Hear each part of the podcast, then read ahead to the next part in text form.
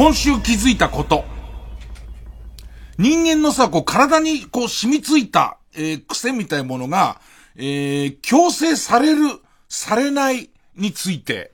えー、っと、まあ、4月から草野球始まるけど、今シーズンはもう肩でも投げんの無理だから、えー、打席には立ちたいと。で、一生懸命こう、バッティング練習をするし、YouTube とか見て、いろんな人の言うこう、バッティングのコツとか、フォームのここを直しましょうみたいなのも一生懸命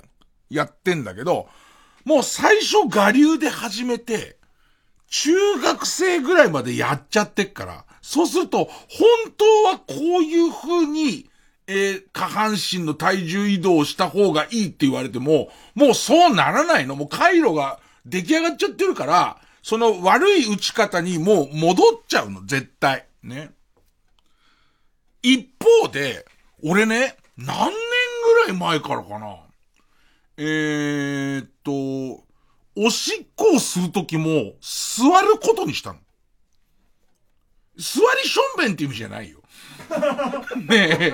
もうおしっこしたくなるともうな、なすすべもなく、内股でこうそこにしゃがみ込んで乗馬っていうことじゃなくて、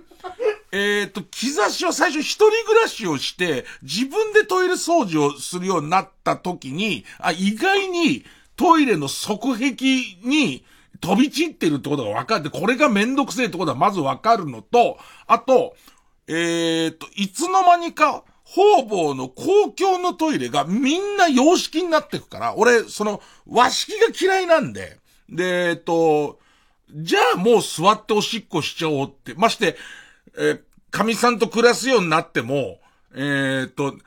まあ、神さんからしたらなるべく座ってやってくださいよって話だし、あの人たち座ってやりますから、あの、そっちに統一してくださいよって感じになるじゃないですか。で、いつの頃からか、もう俺100%トイレ、えー、と、よっぽど、えー、台の方が埋まってない限りは、えー、と、座って、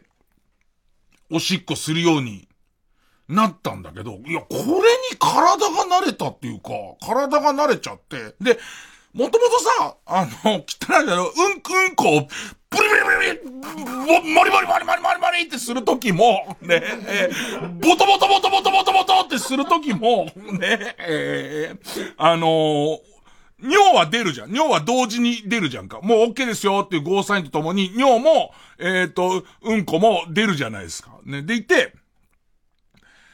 えー、っと、まあ、そっちに統一されちゃったってことじゃん。いついかなる時も。ね。で、月1ぐらいで、もう54のおっさんだから、あの、病院行っていろんな健康チェックみたいなしてもらうのよ。ね。ちょっとしたやつだけど、で、その時に採尿、採尿と、えっ、ー、と、採血みたいなのあんのよ。でね、まあ、採血の方はいいんだけど、その、採尿の時に、座んないとこう、おしっこが出ないんだけど、座るとうんこも出ちゃうのね。で、座るとうんこも、うんこも出ちゃって、うんことおしっこはもう同時に出ちゃうわけ。同時に出て、えっ、ー、と、おしっこだけで出せない。体にいつの間にかなっちゃってるわけ。でいて、でもさ、なんかさ、その、家では紙コップに一時取らないからさ、その紙コップに取るっていう作業を、うんこしながらは、なんかこう、えっと、うまくできないわけ。うまくできないから、えー、っと、うんこを先に済ましちゃってから、おしっこを出したいわけ。ね、集中して出したいわけ。なんだけど、もう、そう、どんなに体、脳みそが思ってても、えー、っと、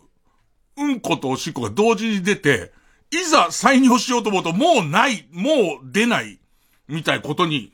なるのは、俺は練習の甲斐あってそういう体になっちゃったわけじゃん、なんか。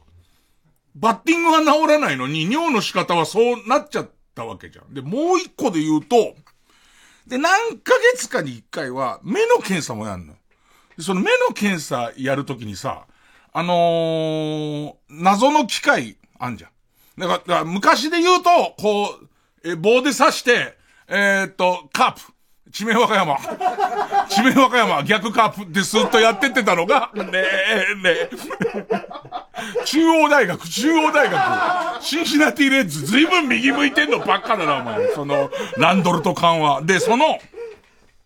だったやつが、なんかさ、今メガネ屋さんでも眼科でもすげえメカになっててさ、覗くと、もう覗くとそこに、えー、っと、どっかアリゾナあたりの一直線の道路のど真ん中のとこに七色の気球が飛んでるやつを見せられて、あの、何にも言われないで、はい、終わりましたって言われる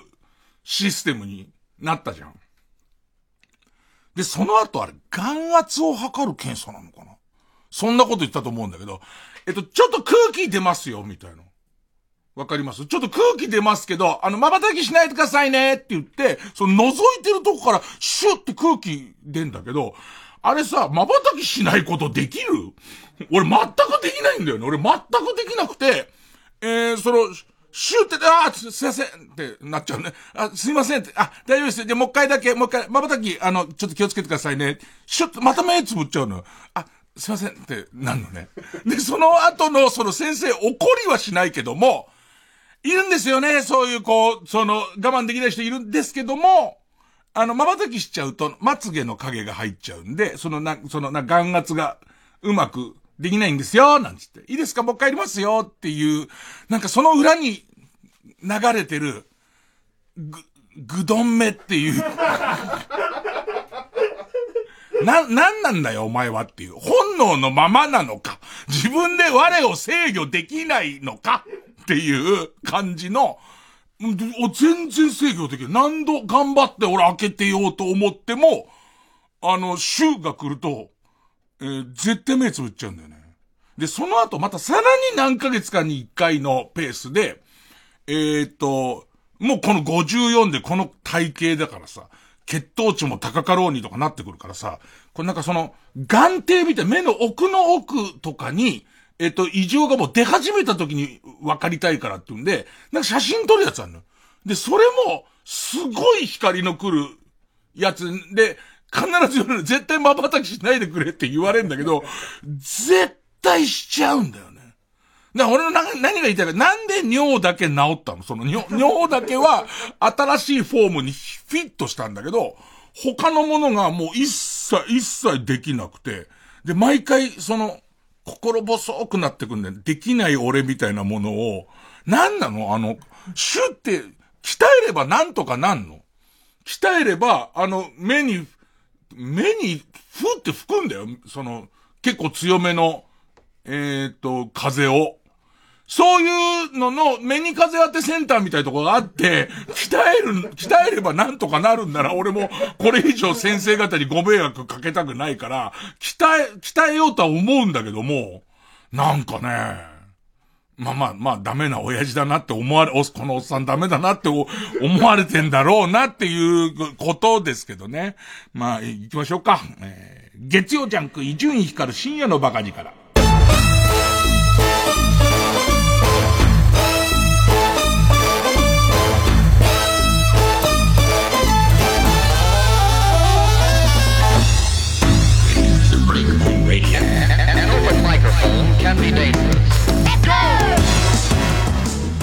小田原、小田原またさ、大きいバイク借りて小田原行ってきてさ。で、別にこう、小田原に何かこうやりたいことがあるわけでもないんだけど、なんとなくこれぐらいの距離かな、その借りた時間と、え、ー、と自分の体力の関係で小田原行って、で、小田原の定食屋みたいなところで、アジフライ食べて、帰ってきたんだけど。小田原の定食屋で、まあ俺あんまこう、小田原の、えっ、と、海産物にそこまで詳しくないんだけど、牡蠣って小田原で取れる。で、その牡蠣、牡蠣食べてる人、なんか小田原で牡蠣っていうか全然よく、もっとじゃあまあいいわ、牡蠣は100歩譲るけど、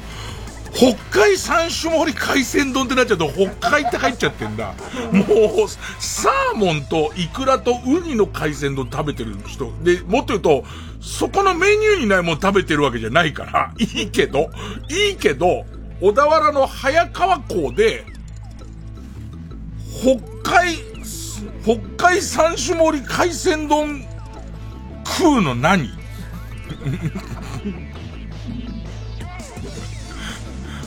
だったら、だったら、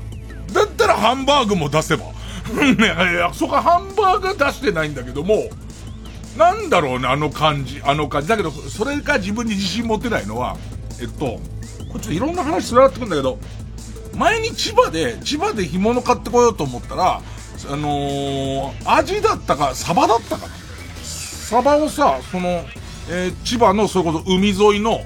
なんかそういう、この干物専門店、魚センター的なところに行って、買おうと思ったら、ノルウェー産って書いてある。だからそのルールがよくわかる。その、えっと、千葉で取れたやつを千葉で干したやつがありがたいのか、ノルウェーで取れたけど千葉で干してればそれは千葉なのか、いやもうノルウェーで取れて、ノルウェーで干したやつを千葉持ってきてんのかも、あんまよくわかんないし、もっと言えばその味の差が、自分にわかるかどうかにも自信はないから、どうやらその情報と気分で食ってるような気も、気もするので、なんかそれは違うよってで、でかい、でかい声で、えー、言うのもどうなのみたいなのがありつつ、ちょっと話コロコロちょちょっとずつずれてくるんだけど、ニュース見てたらさ、なんか熊本で今大問題になってる、熊本の産地偽装アサリっていうニュース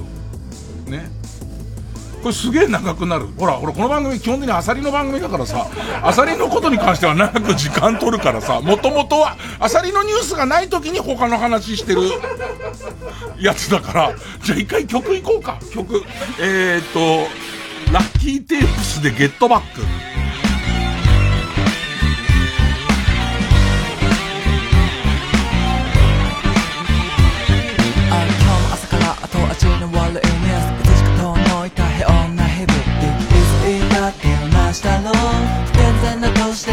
し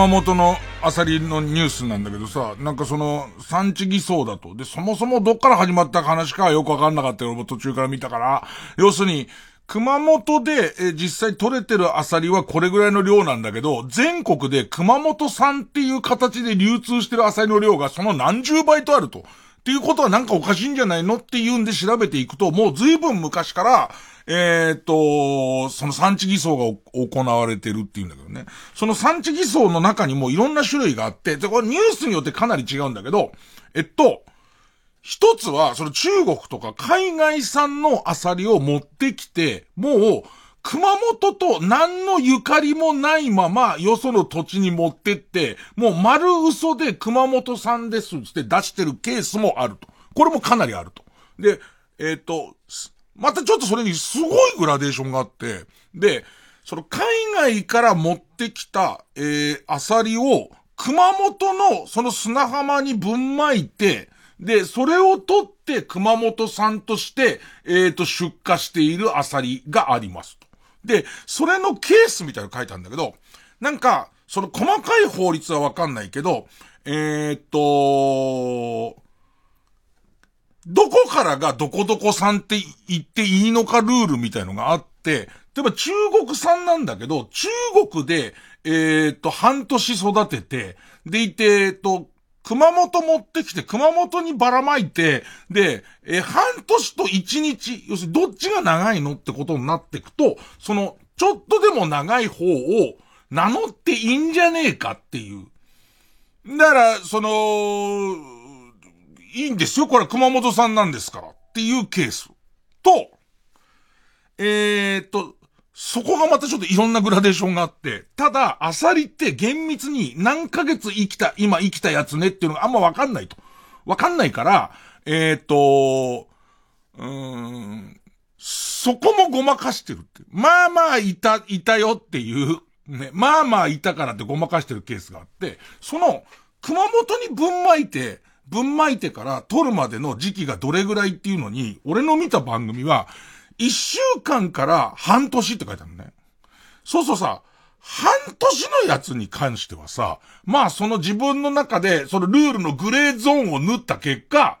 おそらく向こうで半年、こっちでまあ半年と一日とか、まあ向こうで、えっ、と、えっ、と3ヶ月でいて、こっちに来て半年。だから、これはあれですよ。僕のとこのやつは熊本さんって言っていいんですよっていう。倫理的にはわかんないよ。でもルール上はそうっていうもんじゃん。一週間のやつは何っていうか。ほいで、その現場、現場をこうスクープしましたって映像も流れてるそうすると、すごい量のトラックが、ものすごい量の中国産と思われるアサリを持ってきて、で、手分けしてみんなでその砂浜にぶんまくわけ。で、ぶんまくわけ。で、いて、ぶんまいたところで、先週ぶんまいたやつを取って、積んで、持ってくのよ、その、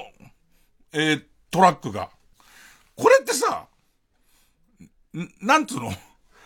何やってんだろうってなんないのかな？だだからこれ難しい、これすごく難しいな。俺は、どこが悪いとかどこが悪くないって話をしてんじゃないのよ。俺はここに人間っていうものを、人間って、人間ってとか罪の意識って言っても思ったんだけど、この一週間だけでもやるやつと、一切やらなくて完全嘘のやついるじゃん。ここにも絶対何かの差があるじゃん。一回ばらまいたっていう、一回そこにばらまくっていう行為の、一週間だけど、熊本の浜にばらまいたっていう人と、全然何の熊本だか関係ないんだけど、熊本さんが売れるそうだからっつって、箱に熊本さんつって出しちゃうやつの差と、さらにはその、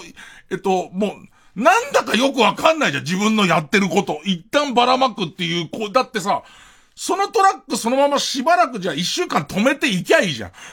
ね、砂浜の上に止めて帰りゃいいじゃんかって思うんだけど、一旦ばらまいてみんなで撮るっていう作業みたいなやってん、やってる映像が映ってるわけ。だからその、なんかさ、だんだんわけわかんなくなっていくと思うんだよね。最初は、俺の思う、わかりやすい進化系は、ルール上、向こうにいた分よりも長くいれば名乗っていいんだから、で、しかも死活問題として今、じゃあ熊本さんのアサリはそんなに取れないしっていうこととかが合わさって出来上がった、ま、じゃあ、半、半、半年間ここに巻いといたやつを、でいて、もうそろそろ、こっち地元にもみんな慣れたよね、なんつって、ね、感じで、ね、もう、あえてもう、もう、熊本さんだ、生まれは別かもしんないけどもさ、同じ熊本の仲間だよって言って出してった人と、いや、だけど、証明のしようがないよね、アサリの年齢ってよくわかんないからってのは、ちょっとぐらい短くてもよくねっていう話から、一旦巻いてすぐ取らねえって話になってくまでの、こう、なんか人間っていう、その人間の感じや、あとはだから、もちろんちゃんともともと熊本で採れた天然のものをそのまま正直に出してる人からしてみたら、たまらねえってことと、その正直に出してる人がたまらねえと思ういろんな対象の中に、ズルしてる人と、食っても何にもわかんない俺っていう。俺、それも入ると思うんだよね。なんかわかんないけど、すっごい一生懸命苦労して地元のアサリを正直に取って出してるのに、結局安い方を買って、でいてなんか、熊本さんはいいわね、なんて言っている人、みたいなものに対しても、俺が正直な、その、漁村の人だったら、ちょっと嫌かな、みたいのを、思いながら、まあね、ああ、そうか、この番組もアサリのキャンペーンが主で始まったはずの番組が、考えてみたら、言ってね、最近アサリのニュースなんかないと思い込んで、チェックも忘れてたから、久々に本来の姿で喋んなきゃってちょっと思った。ジャンク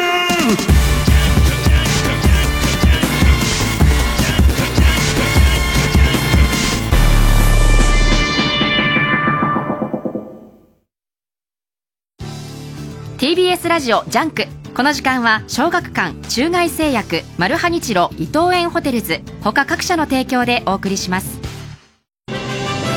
あの浦沢直樹の漫画作品が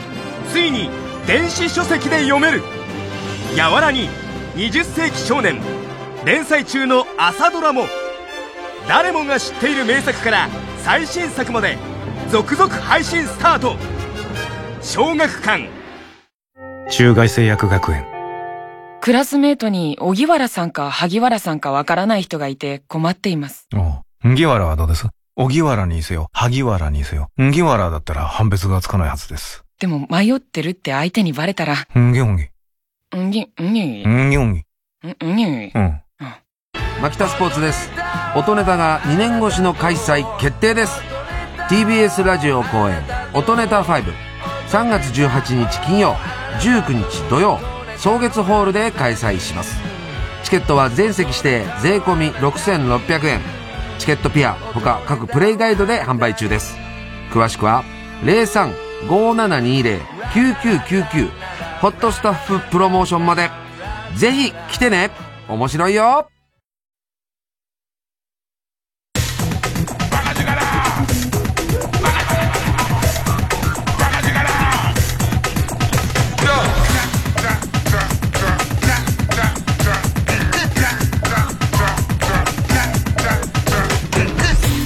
ジャンク一丁院光る深夜のバカ力。なんかだからその、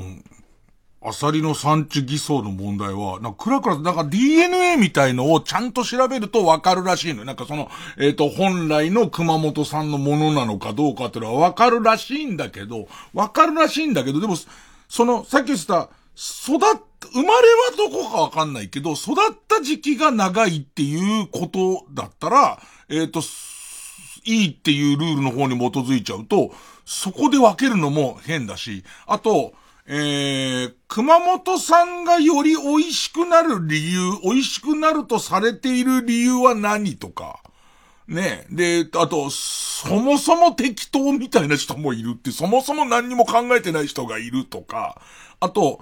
うっと、あ、熊本産なんだと思って買うなんか、例えばね、わかりやすいと、日本産はなんか安心な気がするってあるじゃん。安心な気がするっていうのがあって、えっ、ー、と、実際のところ中国産が安心かどうかに関して少し疑問を持ってる人がいるから、国産って言われた方が買うのかなとは思うものの、事実この状態で全然もう信用できないような状況になっちゃってたら、それも、な、元々の根拠がなくなっちゃってるわけじゃんか。何の根拠で食ってんだろうとか、何の根拠で、みたいのをちょっと、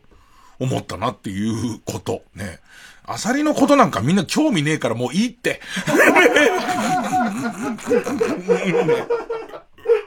何を熱くなっててそんなにアサリも食べないくせに。それほど。ね。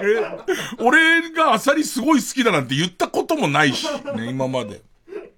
個人的なことの今、俺の中で、えっ、ー、と、問題は、また、あの、単車借りたんですよ。で、ちょっと前に言ってた、えっ、ー、と、ホンダのアフリカツインっていう、1100かな ?1100 の、俺もさ、昔はバイクの種類そんなになくて、何があったかな？いわゆるカウリングがついてるレースとかに出るようなやつ、スポーツ車と、あとまあオフロード車ってあのモトクロスをやるこうオフロード車っていう悪路を行くようなやつと、まあ、ただカウリングはついてませんっていう、まあ、ネイキッドとか言い方したかな。まあ、そういうバイクぐらいだと、まあ、細かいジャンル、なんかアドベンチャーっていう、アドベンチャーっていうジャンルが今あって、えっ、ー、と、林道も行けるし、長い距離高速走ることもできるみたいな、見た目はオフロードに似てるんだけど、まあ俺がいつもこう、その通じてるかどうかわかんないけど、通じた気になってる表現で言うと、そのアフリカツインっていうのは、パリダカールラリーみたいな、ああいうのに出るような、タンクでっかくて、どこまでも長い距離走れて、だけども悪路も行けますよ、みたいな。でいて、その、えー、1100cc のやつを乗ってみたくて。で、えー、っと、前回ちょっと話した、前回乗った、えー、その、レブルっていう、レブルでのレブル1100とエンジンは一緒。エンジンは一緒だけど形が全然違って、ちょ、レブル1100は北斗の剣っぽい感じのやつ。で、レブル1100の時にも、えー、っと、オートマと、ちゃんとこうクラッチを使って、えー、っと、あと足の、えー、シフトペダル、ギアチェンジをするペダルを、えっと、足で操作して、スピードを上げていくっていう、えー、いわゆるマニュアル車。オートマとマニュアルが両方あるよ、つって。で、その時は俺マニュアルを借りたんだけど、今回は、その、アフリカツインのオートマを借りたのね。オートマ。で、もう、アクセルひねったらひねっただけ、えっ、ー、と、どんどんスピード出るやつを借りたんだけど、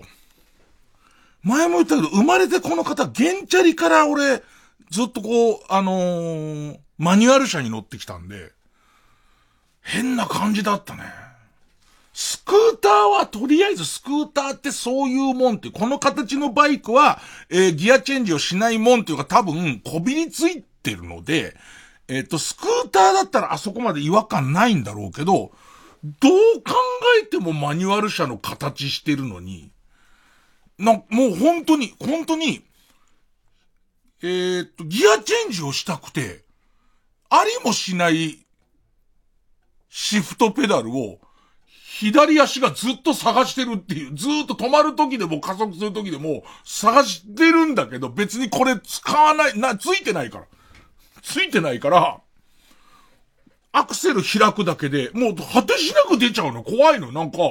あの、おそらくあのまま普通にブーってやってると160キロでも70キロでも出んじゃない？まあ法定速度、はって気づいたら、やばいこれ法定速度超えちゃうっていうぐらいまで、何の操作もしないで出ちゃう。普通は、えっと、最初の一足で、一足だとこれぐらいまでしか出ません。二足だとこれぐらいまで伸ばせます。三足でこれぐらいまで出て、で、四足でこうキープしてみたいな、要するに足も一緒にやることで今何キロまで出せるってことなんだけど、それが一切ないから、気持ち悪いのと、あと特に原付きのマニュアル車乗ってると、原付きってパワーが、えー、出ないから、例えば、信号が赤から青に変わる直前ぐらいにもうアクセルは少し開き気味で、えー、スロットルは右手で回しながら、左手のクラッチをもう握ってるとエンジンに力伝わらないから、回転数はもう上げ始めてて、でいて、えー、青になった時に、そのクラッチを上手に離すと、そのまま、速い、割といいスピードでバンって出てくれるわけ。トロトロじゃなくて。で、その癖がついてるから、えっと、赤の段階で少しアクセル開け始めようとする俺がいるのよ。もう赤から青に、その行く寸前に。そうだともう出ちゃうから、ね。死んじゃうじゃん。多分。ね。だそういうのが、まあ、ちょっと最初の味も通じるけど、体に染みついちゃってるやつとの違和感が、なんかすご、すごかったな。ただ慣れると楽だと思うんだよね。本当に遠く行くのにいちいちもう、えー、ただ戻れないと思うんだよね。俺多分あのタイプのバイクを買って、え、もうその、クラッチなんか使わないんですよってことになっちゃったら、俺一生クラッチ車に、だってさ、うんこするときにおしっこ止めらんないんだから。尿、尿検査だっつってんのに。尿検査だっつってんのにそれができないってことはそっちもできなくなるってことだよね、おそらくね。おそらく楽な方を、にしたやつできなくなるってことじゃん。んでね、まあ別に小田原行ってアジフライ食べて帰ってきて、だから200キロ乗っ100キロ乗ってって100キロ帰ってきただけなんだけど。んでね、やっぱりね、乗れば乗るほど分かってきたことは、所有するっていう形で俺大型バイクは持て余すわ。やっぱり、それ止めるとこない問題とか、よほど今日はどっかに行くぞって決めてじゃないと乗らないから、俺、その、多分アフリカツインで200万ぐらいするバイクなの。200万ぐらいするバイクなんだけど、レンタルで1日借りて2万2千円なのよ。多分この2万2千円が、で十分。月1で2万2千円借りるのは十分だったり、前にも言った通り、パリ・ダカールラリーとかに使うやつのレプリカなのに、小田原でいいんだから。ね、ね、池袋小田原で十分っていうことは、やっぱ使、使いこなせないって思うのね。でも、これがちょっと難しくない。なんかこっから発展して、俺は移動手段で何を所有すべきかって話になってくるんだけど、でもやっぱり自分が、じゃあこのコロナが平らになったら沖縄行きました。で、沖縄の、えー、レンタバイクで別にアフリカツインだろうが、1000cc だろうが、7半だろうが借りて乗りたいっていうのがあるし、例えば九州行って福岡の空港で降りて、で、そのレンタルバイクでアフリカツインを借りて、で、九州をぐるって回りたいとかやりたいわけですよ。まして4月から暇だし。だから、それはね、あのー、やりたいんですよ。やりたいんだけど、今度は、そのために必要となってくるのは、やっぱり、バイクを全然一月に一回しか乗らないで、毎回それを借りて乗るっていうのは、ちょっときついんだよね。なんか、今もそうなんだけど、今のペースで借りてバイク乗ってると、無駄な力が入ってるの。バイクに乗るのにあたって、すっごいハンドルいつもギューって握ってるし、なんか体が硬直してるから、家帰ると背中がバキバキに痛かったりするんだけど、これはある程度バイク乗ってくると慣れてくるから、その、ましてや、スクーターじゃない、えっ、ー、と、マニュアルのバイクに乗ってないと忘れちゃうことがいっぱいあるから、家にマニュアルのバイクは必要なの。必要。要するに大きいのはいらないけど、大きいのはいらない。で、マニュアルのバイクは必要。で、マニュアルのバイクの中で今度、何 cc がいるかっていうと、50は二段階右折とかがすごい大変だから、50じゃないなって。ね。でいて、じゃあ125。ね。125は好きなバイクが結構あるからちょっと乗りたいなって思うのね。でも、125だと首都高速に乗れないから、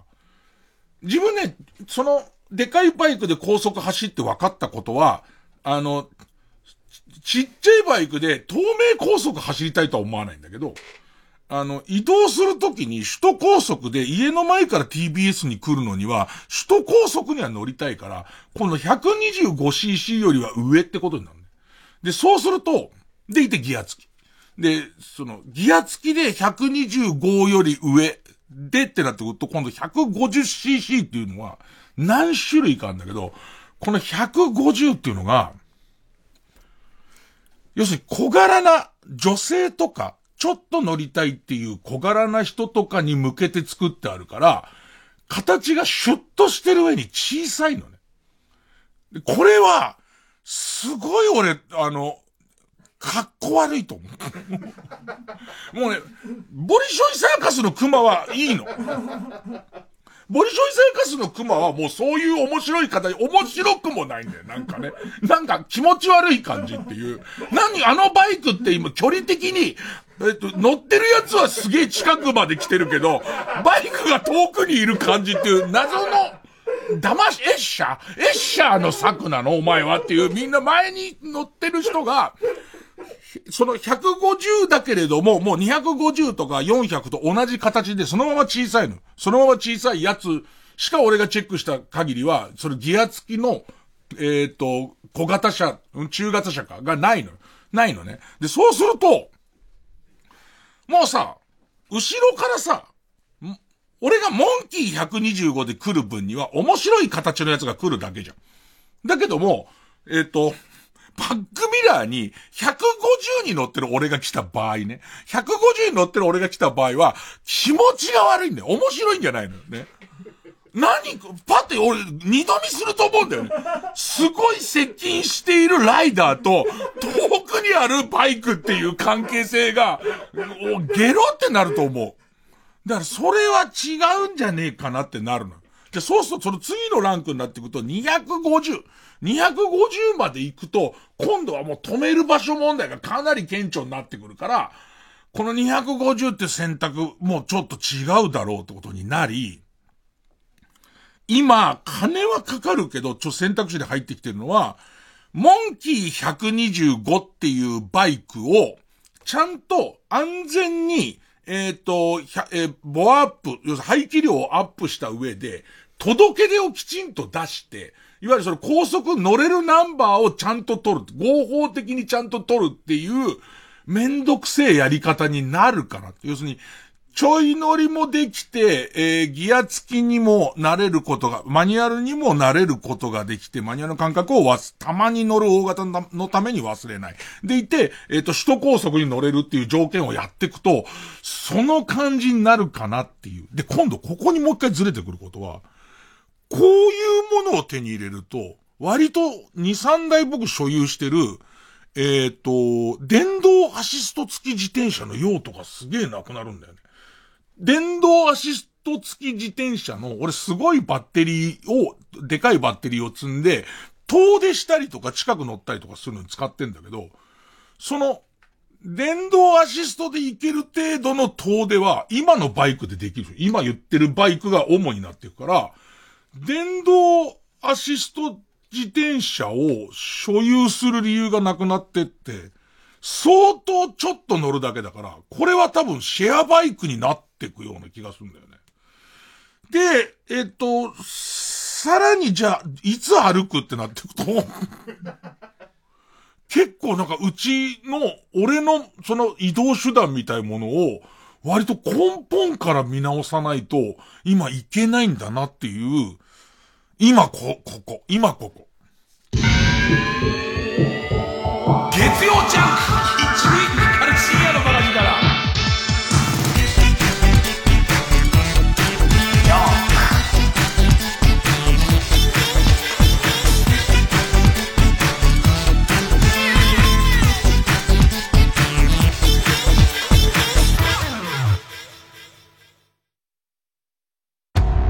110年間缶詰状態のあけぼのの鮭と出会ったマルハニッチーロ。彼の口から不老不死の謎が解き明かされる。次回「パイレーツマルハニッチーロ」続け美味しさよ。愛の密封加熱殺菌。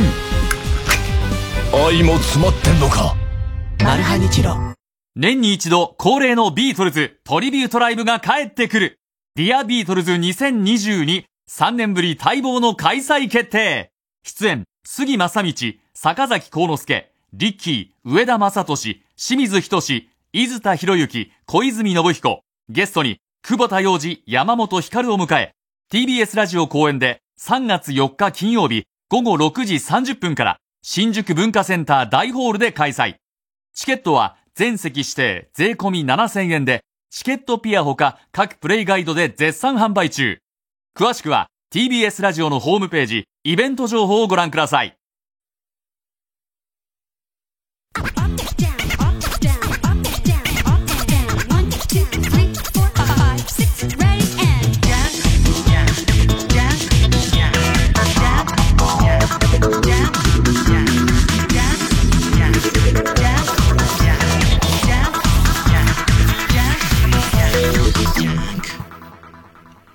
えー、っと、朝の番組でずっとやってるあれコード。ね。えー、まあ、漠然とあれなレコードだなっていう、あれだなと思った。あれってすげえ便利な言葉なんでね。あれなレコードだと思ったらそれはアレコードっていう、まあ、ジャンルだっていうことで、まあ僕がでっち上げた、その、まあ企画なんですけど。その、謎なのは、いつもあれコードかけるため、たびに、リスナーの方の中の厳しい人が、それはあれコードじゃないんじゃないですかみたいなこと言ってくんだけど。いや、それは、だって俺が決めたジャンルだから。ねそれは俺の、俺のじゃんっていう、ね。そんなことないですよ。あれコードですよっていう。あれコードの定義の中には、俺があれだと思ったやつっていう、あれコードだと思ったやつっていうでかいやつがありますから、まあまあ、そこはほっときますけど、で、なんかね、こういう変わったレコード、ちょっと笑えたりとか、ちょっとこう違和感あったりするようなレコードをかけるっていう企画はすごい昔からあって、で、その、えー、ずっとあれコードをやってる時の自分からしてみると、えー、っと、なんつったらいいのかな。えー、これまた、さっき言ったそれアレコードじゃない、ないでしょって怒っちゃう人と、同じぐらい、うーんって思うのが、えっと、それは、コサキンソングですっていう。コサキンでかかってたやつだから、その、えっ、ー、と、もう真似ですみたいなトーンの人がいるんだけど、それもどうなのみたいなとこがあって、えっ、ー、と、コサキンもそうだし、あと、赤坂康彦さんがミリオンナイツでかけてたやつじゃないですかっていうのがあるんだけど、で、その中の、まあまあ、それはもう別に誰のものでもないからさ、ね、誰のものでもないっていうよりそのレコード出した人のものだから、ね、いいんだけど、で、えっと、その中のこっち側サイドの言い訳としては、その、えっ、と、アレコードコレクターと称して、いつもそのアレコードを自分のコレクションから持ってきてくる。まあ、その人はジャンルとしてはアレコードだと思ってるっていうのは変わったレコードと思ってるんだけどね。持ってくれる人の中に、持ってきてくれる人の中に、岩佐学さんっていう人がいて、この人は、この道の大化の人なの。もともと幻の、えっ、ー、と、廃盤解放同盟つって、すべてのレコードは、えっ、ー、と、均等に聞かれる権利があるっていう え大義名分のもと、もう40年も前からずっとコツコツとこの、えっ、ー、と、えー、変わったレコードを、まあ、アレコード、俺で、俺の言うところのアレコードを集めてる人がいて、結局、小崎も赤坂さんもここからかかってるものが多いの。で、俺からしてみたら、この人がもういてくれるおかげで、もうそれどうでもよくないっていう感じ、俺の中では。ね。で、言ってこの、湯浅さんっていうのは、もう、すごいんだ、それを持ってる量とか、えっと、発掘してる量とか、あと、えっと、後にその、湯浅さんのやってることをしたいとか、湯浅さんの持っているあのレコード俺も欲しいみたいな影響を、いろんな人に与え続けてる人なんですよね。で、えっと、この湯浅さんが、いよいよ朝の番組が終わるってことは、あれコードのコーナーもなくなっていくにあたって、とっておきのがあるんだっつ 今までも相当なもの出してきてる人だけど、とっておきなものがあるから、じゃあもう、えっ、ー、と、あと何回来れるかわからないけど、えー、何回呼んでもらえるかわかんないけど、えっ、ー、と、かけようよって言ってくれた曲があって、それがね、高尾まみさん、まみさんかな？真実の真に美しいね。えー、高尾まみさんのドッグドールっていう 曲なんだけど、これがその、今ご紹介した湯浅さんがとっておきっていうだけあって、なんと、もうあれとかすごい。あの、2回聞いてもらうよ、じゃあ。解説入れて。えっと、まず、まず、すっと聞くことで、なんかざわざわして、ね、ドッグドールね、えー、高尾まみでドッグドールです。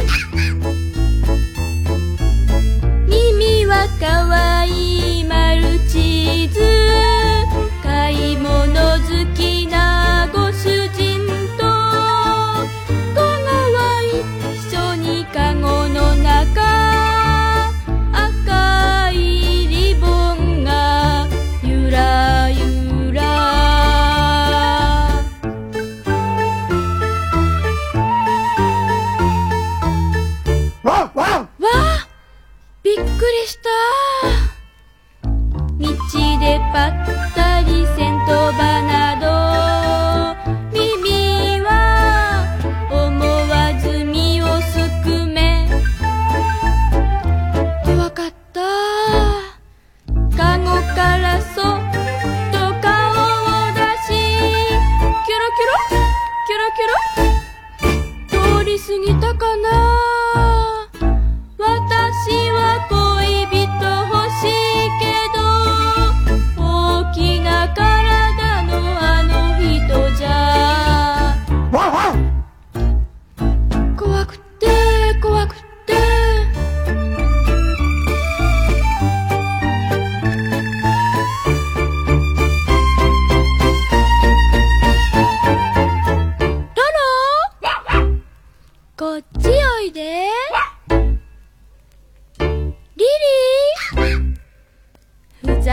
ゃダメよ。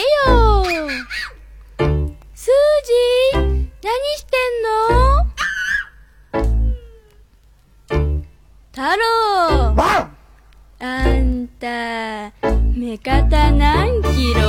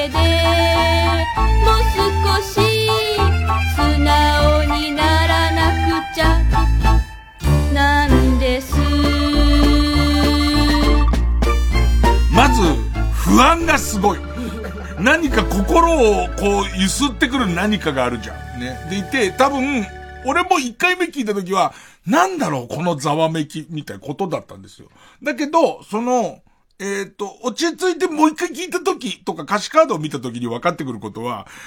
あの、この人さ、この人、自分の飼っている犬に感情移入して、犬の気持ちを代弁するみたいなことをやってるうちに、途中でどっちがどっちだかすげえわかんなくなってんだよね。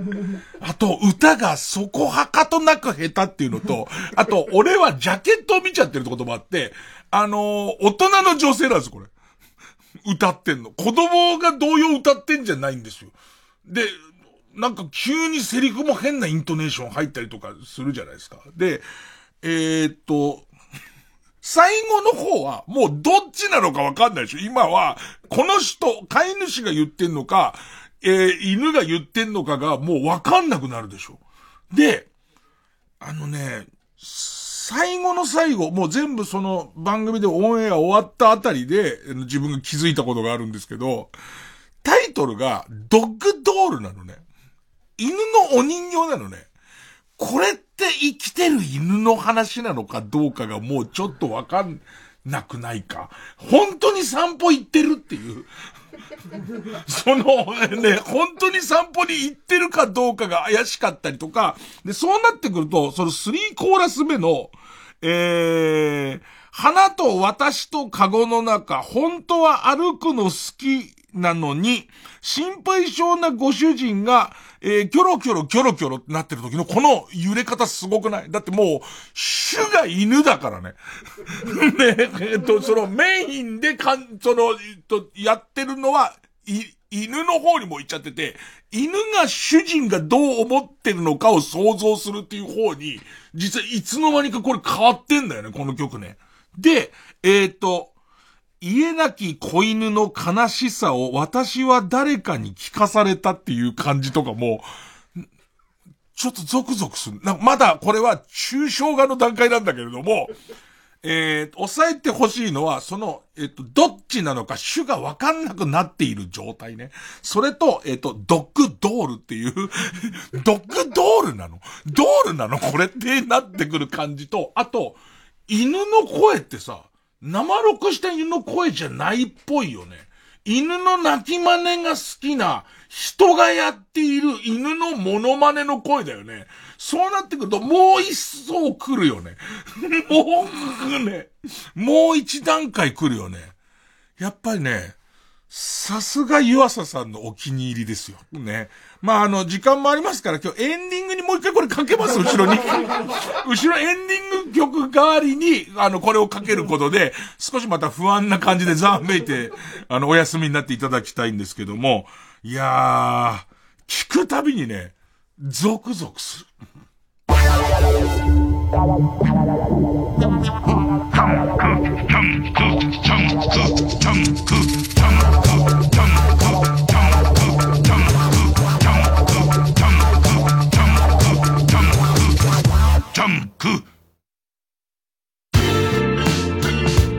ここでサウスペンギンのナイトウォーカーをお聴きください。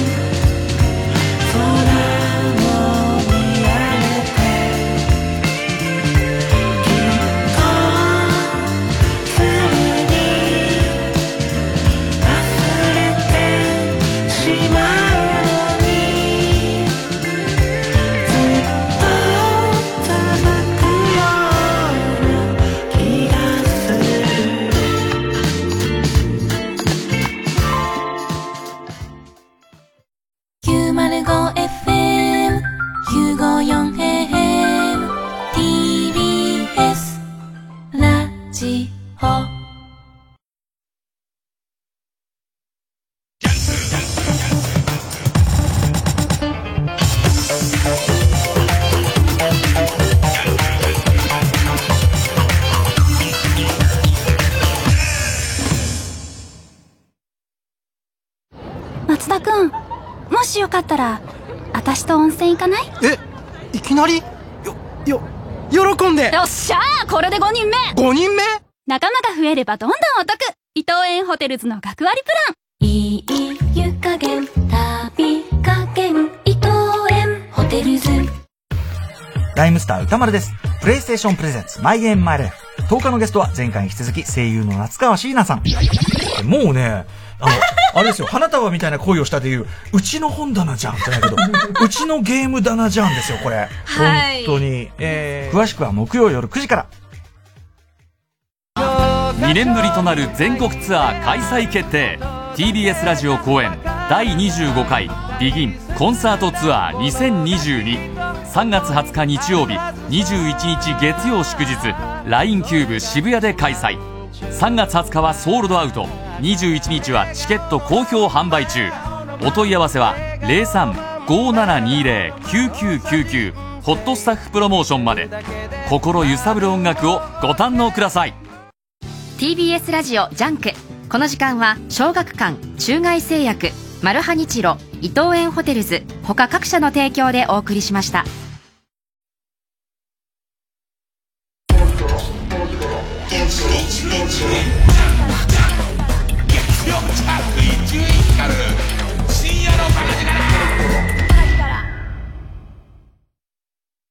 濱田めぐみです。笹本玲奈です。TBS ラジオ後援ミュージカルメリーポピンズ supported by Sky 待望の再演。ウォルト・ディズニーとキャッツ、レ・ミゼラブル、ミス・サイゴンなどの人気作のプロデューサー、キャメロン・マッキントッシュの最強タッグにより生み出された作品です。たくさんの魔法が仕掛けられた舞台セットについ口ずさみたくなる。スーパーカリフラジリスティックエクスピアリドーシャスなどの名曲そして圧巻のダンスシーン夢と魔法の傑作ミュージカルが4年ぶりに帰ってきます。メリーポピンズ役を私笹本玲奈と浜田めぐみバート役を大貫祐介小野田龍之介。他にも個性豊かなキャストでお送りします。3月20日より渋谷東急シアターオーブ。5月20日より大阪梅田芸術劇場メインホールにて上演します。チケット好評販売中。詳しくはミュージカルメリーポピンズで検索してください。フルオーケストラの生演奏で名画が再び蘇る。TBS ラジオ公演「雨に歌えばシネマオーケストラ」3月21日東京国際フォーラムホール A で開催。公開から70年を迎えて今なお愛されるミュージカル映画の金字塔「雨に歌えば」映画全編を大スクリーンで上映し舞台上のフルオーケストラが音楽部分を映画に合わせて生演奏する贅沢な映画体験。お問い合わせは0570-550-799共同東京まで。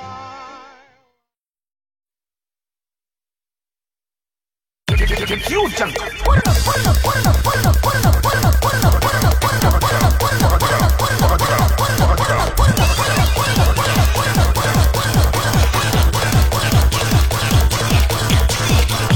光る深夜のバカ力。教えて老害さん。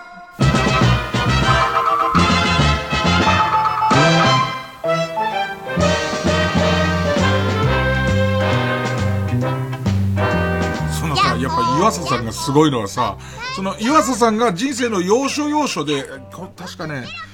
えーっと、3、40年前、30年前だか40年前に太かったらしいのね、これね。岩佐さん自体は太かったらしいんだけど、で、その人生の要所要所で、その、とっておきの曲として多分岩佐さん流してると思うのね。で、流通量があまりに少ないし、少ないけど、要するに、えーっと、岩佐さんについてくる、その後を追いかけてくるコレクターたちは欲しくてしょうがないから、これ1枚今手に入れようと思うと、かなり程度の良くないもんでも6、7万の値段はついてるの。で、岩佐さん自身は、先に行く人だから、岩佐さんはあれコードを手に入れるときに、崩壊な値段を一度も出したことがない。それは違うからつって、それは他の人に任せちゃうからなんだけど、なんだけど、いいことか悪いことか、やっぱ岩佐さんが見っけて紹介したことで、まあ、プレミアはついちゃうんだよね。すげえな、ドッグドール。ねえ。さあ、えー教えて、老害さんは、えー、と、Z 世代、Z 世代のリスナーの皆さん、深夜放送なんていうのは、もう Z 世代が聞いてんだからっていう考え方がもう老害の考え方だけどね。ね、本当にね。えー、まあ Z 世代が、えー、老害さんにいろいろ質問するコーナーです。えー、じゃあ最初はですね、ペンネームズラメンテ。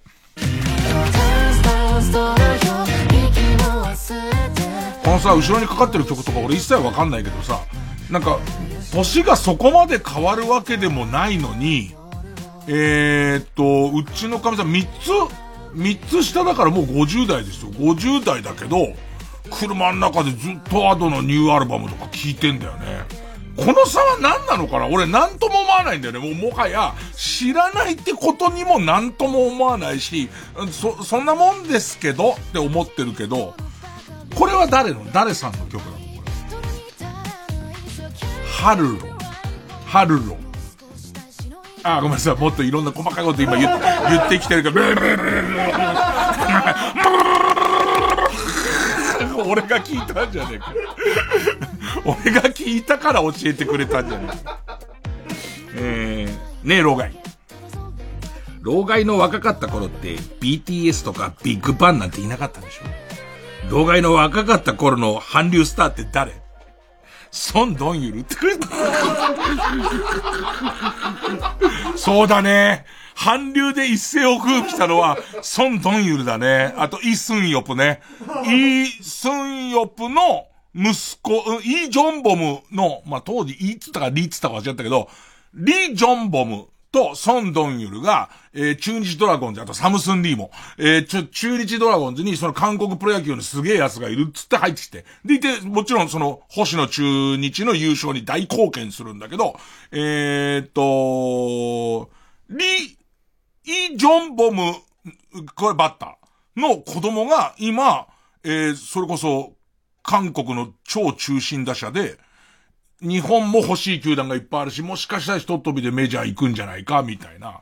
サムスンリーって、だから、えっ、ー、と、BTS とビッグバンが俺はそんなによくわかんないけど、そんなによくわかんないけど、アーティスト寄りだったのはサムソンリーってやつがギターが上手かったから、どっちかっていうと、えー、サムソンリーかなね。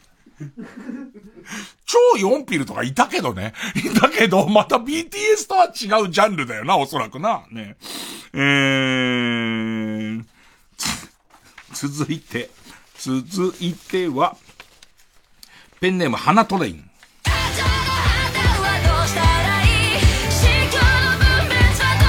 これがアドもうさ、俺本当に本気でボケもせず弱そう、アドのどっちかが顔を隠してるよね。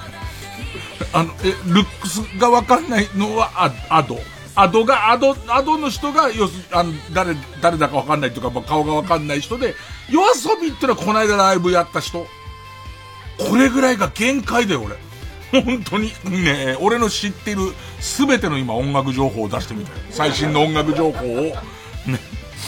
深夜放送ってこんなんじゃないよね。これがわかる。この状況の人がやってるもんじゃなかったよね、深夜放送はね。えー、花トレイン。ねえ、老害。老害の若い頃はディズニーランドってなかったでしょ？なかったよ。えー、じゃあ千葉県のアイデンティティって何だったの？藍染京子の出身地だっていうこと？そうだ。知らない。知らないよ。お前 Z 世代じゃないよね。藍染京子って言っちゃってる時点で。えー、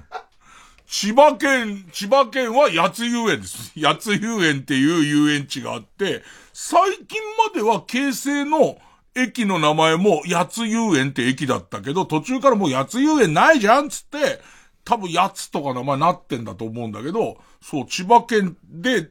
えー、っと、遊園地って言えば八つ遊園だったな。ディズニーランドと同時の時期にもまだあんじゃないのかな。それこそ回転するコースターとかは、あの、い、いわゆる、えっ、と、一回転するようなコースターは割と早めにあったし、日ハムのファン感謝デーとかもそこでやってたから、八つ遊園すげえ行った思い出ありますけどね。あの、藍染京子の出身地かどうかは裏も取れてないし、ねえ、知らないですし、ねえー、そうですね。ペンネーム、世界ピンフ。え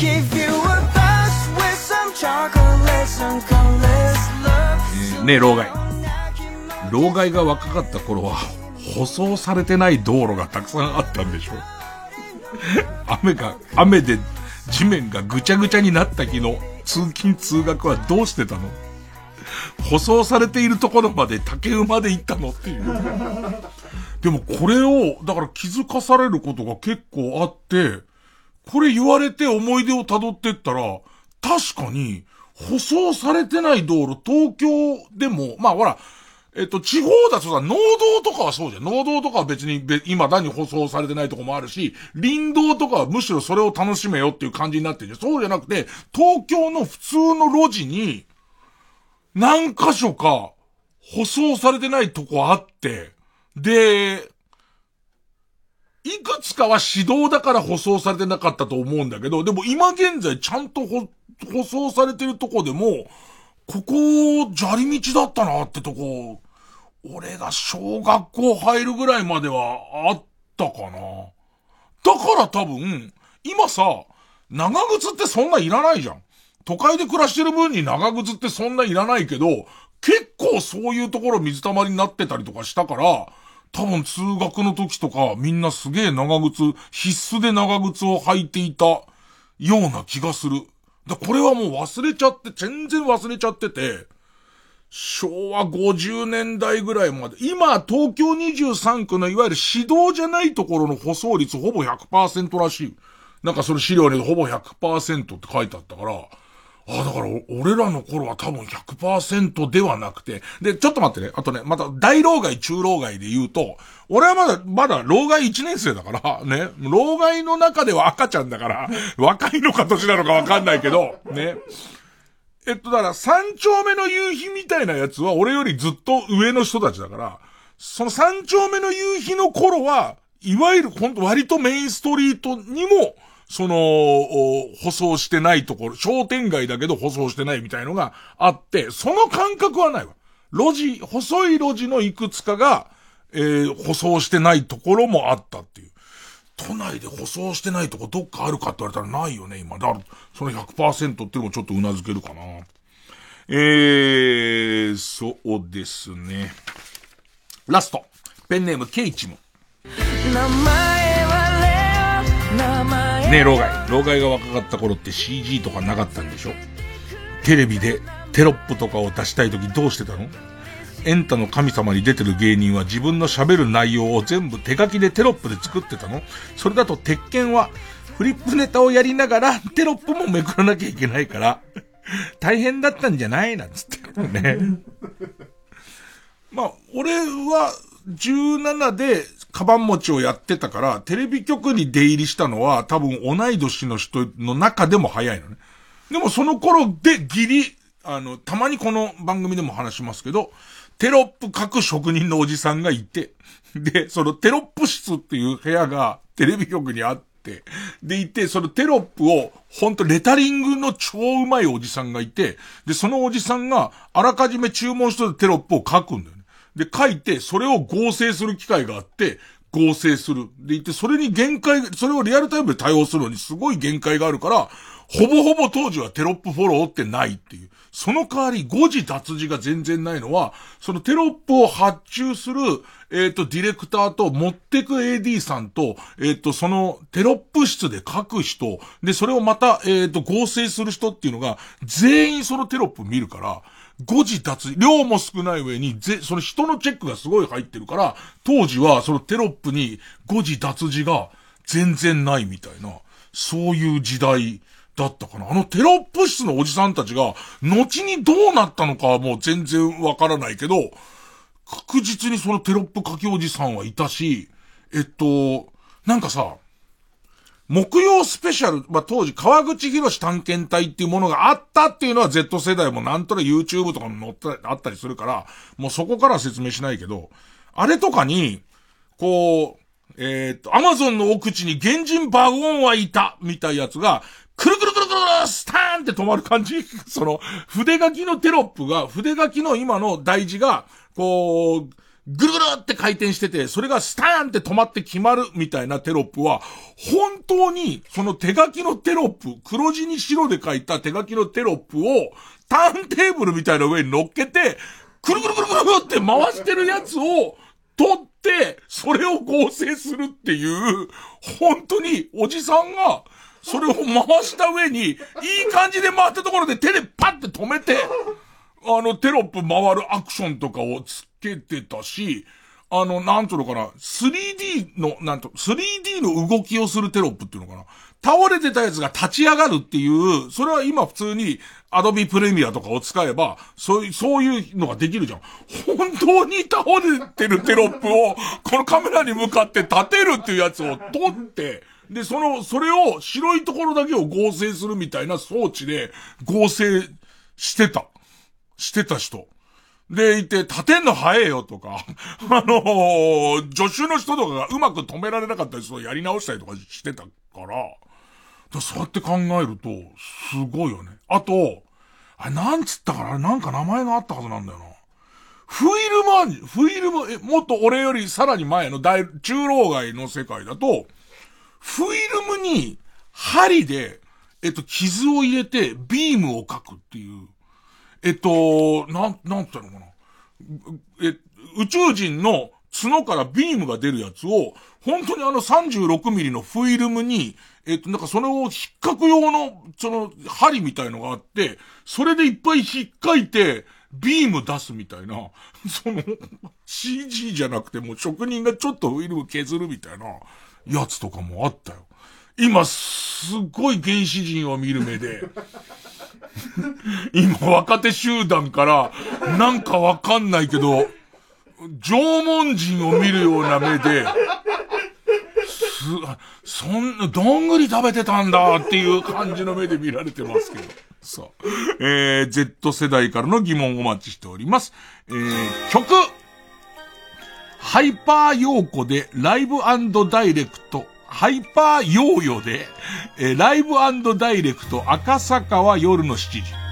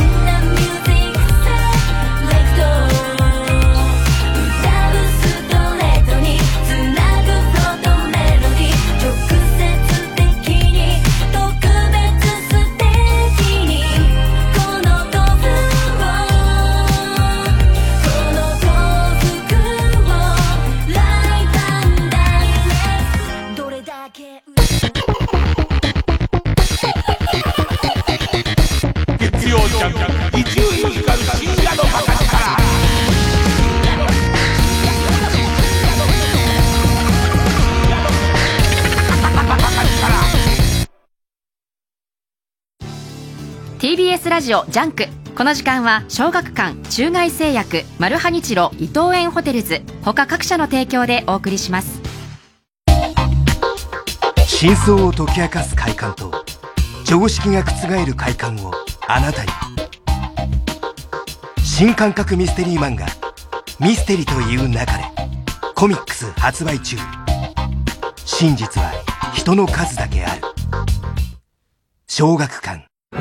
TBS ラジオ主催みんなで作る復興コンサート2022 supported by 日立物流。仙台フィルと中村雅俊が夢の共演。3月6日日曜日宮城県名取市文化会館で開催。チケット販売中。詳しくは TBS ラジオイベントページをチェック。905FM954AM TBS ラジオ。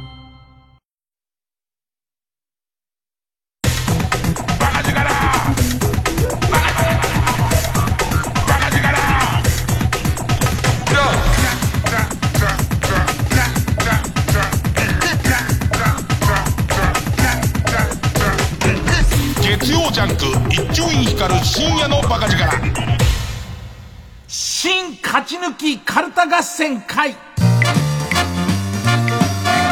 あいつの頭はもうちょっと老害さんの続きなんだけど映画見に行くと映画のフィルム映写機のレンズとフィルムの間にどうやらチンゲが挟まったらしくて、ずっとチンゲ上映されてる映画があったんだ。本当なんだって。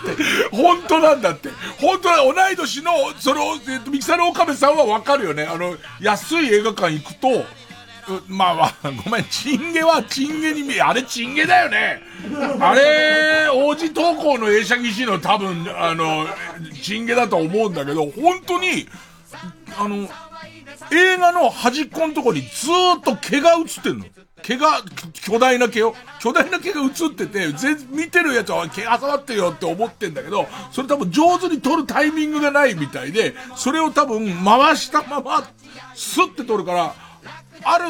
ある時間帯から急にチンゲなくなるみたいな。で、もっと言うと映画面白くなってきたあたりでスって撮られてるから、あれいつからチンゲなくなったって思うんだけど、あって必ずそのチンゲが挟まって上映されてる映画って、あったんだけど、もうもはやみんなあんま信じてくれない。まあごめんごめん、あの、だチンゲなのか脇毛なのか、硬い毛質の人なのかはわからないけど、いかにもチンゲっぽいやつが。だからなんか、笑っちゃうのがさ、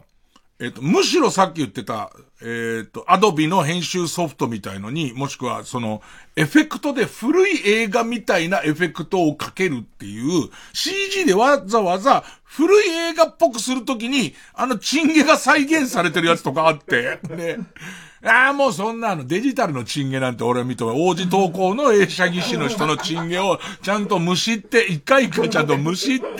あれ挟まないと、そら本当、本当の古い映画とは俺は言えないと思ってる。さあ、えー、前のコーナーこぼれっぱなしですけど、新勝ち抜きカルタ合戦会です。えー、番組オリジナルのカルタを作ろうというコーナーです。えー、このコーナー毎回2つのテーマのカルタが戦って、生放送で番組を聞いている皆さんからのメール投票で勝敗を決めます。で、対戦するのは前の週に勝ち抜いてきたカルタと、えー、現在たくさんのテーマを同時に募集している予選ブロックの中で一番盛り上がっているチャレンジャーのカルタです。えー、勝つごとにあ行、家行、作業と進んでいって、えー、負けると予選ブロックに戻ります。和行を勝ち抜けばカルタは完成でゴールインです。同じ文字で3連敗するとテーマはそこで消滅になります。で、えー、今週の対戦カード。えー、まずは現在勝ち抜き中。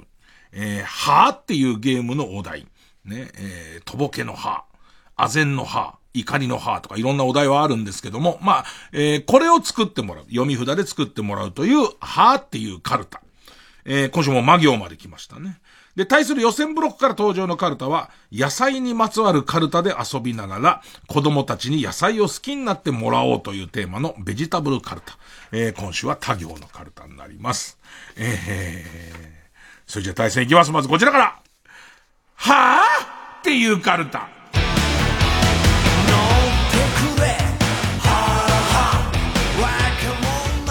えー、ま、ペネムモンタ、ま。マキタのインパクトを用いた。なんかあの、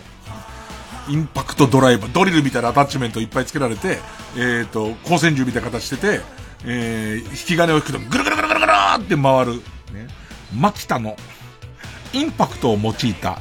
最高の主因を開発したが、取説に主因等には使わないでくださいと書かれており、自分より先にこの朱印方法を見つけた先駆者がいたと気づき、修行が足りないと悟った時の歯。はあ、俺はおごっていたっていう。ねえ、ねえ。俺のこのおごりだよね。その先駆者に対する敬意の足りなさ。ね。あの人間っていう、なんかね、ありますよ、自分とかも。こんなアプリあればいいのにって思ったアプリってもうね、9割方ありますよ。あの時の、俺はおごっていたなっていう。えー、ペンネームマイペース。ま、魔法使いが大きな壺をかき回しているので、何を作っているのか恐る恐る聞くと、本当は秘密なんじゃがな。こいつは、串カツ田中のソースじゃよ。と言われた時の、え 全部の店の？全部の店のババアが？ぐるぐるぐるぐる。相当な量ですけどね。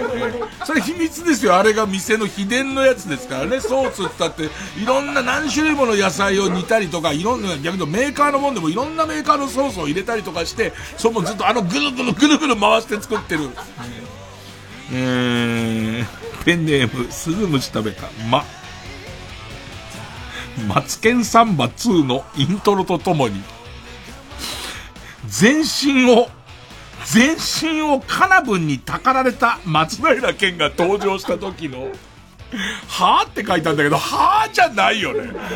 最初いつものマツケンで来たなって思うのか。マツケン、いや、下手すれば、えっ、ー、と、あの、綺麗なカナブンいるじゃん。エメラルド色のカナブンいるじゃん。だから、あれ、いつもの普通のゴールドじゃない、すごいの来たなと思って、凝視してたら、ね、結構飛ぶんだろうね、なんかポーズとか。キックトントンのたびに飛ぶんだろうね。で、それ見て、はぁ、ね、カナブンね？えーペンネームソフィーと双子の姉妹。松若すば、翼さんのよ全然うまくなんねえ。松若翼さんのよ、カラコン買ったよってツイートして、ご本人からよ、いいねなんかもらっちゃうとよ、ああ松若翼さんについてきてよかったなって思うよな。と、ビートたけしに言われた時の安住さんの、あ、あの、たけしさんって野球選手必ずさん付けする。どんな年下でもずっと敬意を忘れないから、例えば松井秀喜だろう、多分今大谷選手である翔平だろうが、大谷さんはとか、大谷選手はって言うじゃん。あの感じで、増若翼さんのよカラコン買ったよつって カラコン買ったよってツイートして、本人からいいねなんかもらっちゃうとよ、はあ、増若翼さんについてきて、よかったなって思っちゃうよな。いやー、正直今回めちゃめちゃ多かったけど、ここまで期待上がっちゃうと、そうそう簡単には採用されませんよ。ねえ。えー、勝ち抜き体合戦、はーっていう体。ペンネムわんぱく大仏。み、三浦瑠璃のモノマネを、綺麗めな女性モノマネ芸人が練習しているのに遭遇した時の、おなんか、政治用語とか頑張って、頑張って。三浦瑠璃さんのモノマネはまだ多分誰も手ついてないだろう。まさかミラクル光るあたりがもうやってたらすごいけど、ただ必要なのがその政治用語とかと、あと説得力のある感じとかがいるから、いやでもやってる人いるで、そろそろやってる人いそうだよね。でもそれこそ、今あの、例の JP さんと原口さんのあのワイドなショーがすごい評判だから、あそこに三浦瑠麗が来る形っていうのは絶対なくはないもんね。なくはないよ、絶対ね。だやってる人はいるんじゃない？えー、ペンネームソフィーと双子の姉妹。み、み、ミュージシャンに憧れる冴えない中年が、実は吉川浩司だったという、モニカリングの企画で。もうね、これ思いついたとこでもう結構勝ちなんだよ、もう。モニカリングだからさ、吉川さんをよく口説き落とした。モニカリングの企画で、偶然通りかかったカネゴンを見つけた吉川浩司がシンバルと見間違え、カネゴンの顔をシンバルキックし、バレてしまった時の、ああ。えー、ペンネーム軍手のイボ対ロシア女に、ニチョパ気取りのタレント100人を集めて、一、一つの壺に入れ、生き残った最後の一人を絞って作ったみちょぱ毒で、本物のみちょぱを暗殺しようとしたら、その毒を取り入れ、超みちょぱに変化した時の A。お前は何を言ってるんだ？うーん。あのみちょぱのモノマネの人もすごいよね。なんかみちょぱさん体調不良の時に代わりに出てた。なんかこう、モノマネって一人がやるとみんなできるようになっちゃうけど、その一人目の凄さだよね。えー、ペンネーム。ボールペン返して、無、無職のおじさんが、フォートナイトを一緒にプレイしている小学生のフレンドに、おじさんはいつでもいるから助かるね。と褒められた時の王だって。おう小学生っていうかなりフリーな人に言われちゃってるから、おお塾とかで小学生の友達とかもいない時が多いから、あともっと言うと、そういう感じのフレンドなんだっていう。絶対じゃなくて、友達スイミングとか塾とか行っちゃった時に、まあ一応保険の保険のあのおじさんいるよねっつって呼んでる。助かるわっていう。えー、ペンネーム、舘ひろし。む、虫を食ったり、選挙特番に出たりしている井上桜を見た時の、キャラ渋滞の先輩、はるかクリスティーンの、あ、はるかクリスティーンは幸せにやってるかねいやー、井上桜、虫食う、すごいのがさ、虫食うだけでももう数え役満ぐらいじゃん。なのに虫食う、選挙特番、あと、マラソン。すごいよね。全部とりあえずもう数え、数えで、まあ、漫画まではあるよねっていうやつらにもかかわらず、相当持ってきてて、それもさ、捨ててないんだよね。この間も、池上さんのあの例の番組出た時に、後ろの席に井上桜がいて、もう選挙あれだけ詳しいから、もうその池上さんの特番なんか、その政治のことでいけそうじゃん。なのに SDGs の問題の時に、私は虫を食べるんでって言って、あ、それも活かしてくんだと思って、ね、すげえなと思いながら見てましたね。ペンネーム。口癖はソイソース。む、昔は氷砂糖ぐらいしか甘いものはなく、ケーキなんてまた夢の、また夢だったわ。こんな実家はうんざりと思っていたけど、社会人になってお金もある程度余裕ができて、ケーキでも何でも好きなものを食べられるようになった今の方が、なんだか心は満たされないの。だからこうして今日も好きでもないあなたに抱かれている。という設定でお願いします。と言われた時の世代的に全然氷砂糖に馴染みがないイメクラ城の歯。なんか一生懸命こう作ってきた設定なんだけど、氷砂糖って何？いいけどっていう、ある程度言われた感じではそうけど、こ、氷砂糖？あの、すいません、氷砂糖って何ですか？ほら、乾パンがしけらないように一緒に入ってる、ほら。あんね、乾、乾パン。うん、氷砂糖見てないね。氷砂糖全然見てないな乾パンを食べるときに、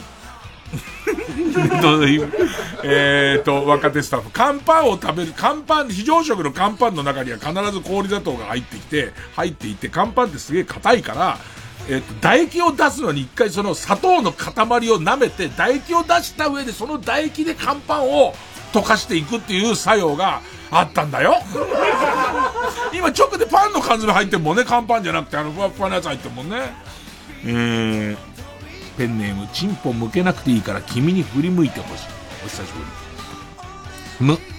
無心で避けるチーズを限界まで裂いていたら、バイトの面接の時間を過ぎていたことに気づいた時の、ああ、だって、1本が2本みたいなずっと細かくして、もう繊維、もうこれ繊維だなっていう、これ以上はな、あ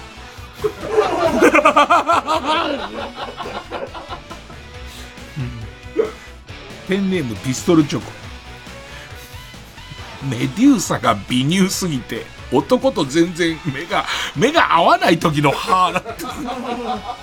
おっぱい牛耳しちゃうからね。おっぱいをこうやって凝視しちゃってる後に、おっぱい見ちゃったことがバレてるであろう後ろめたさで顔を見れないから、どんどん目が合わないんだよね。全然目が合わないんだよ。誰も石になんない。えー、ペンネーム北あかりの目覚め、目。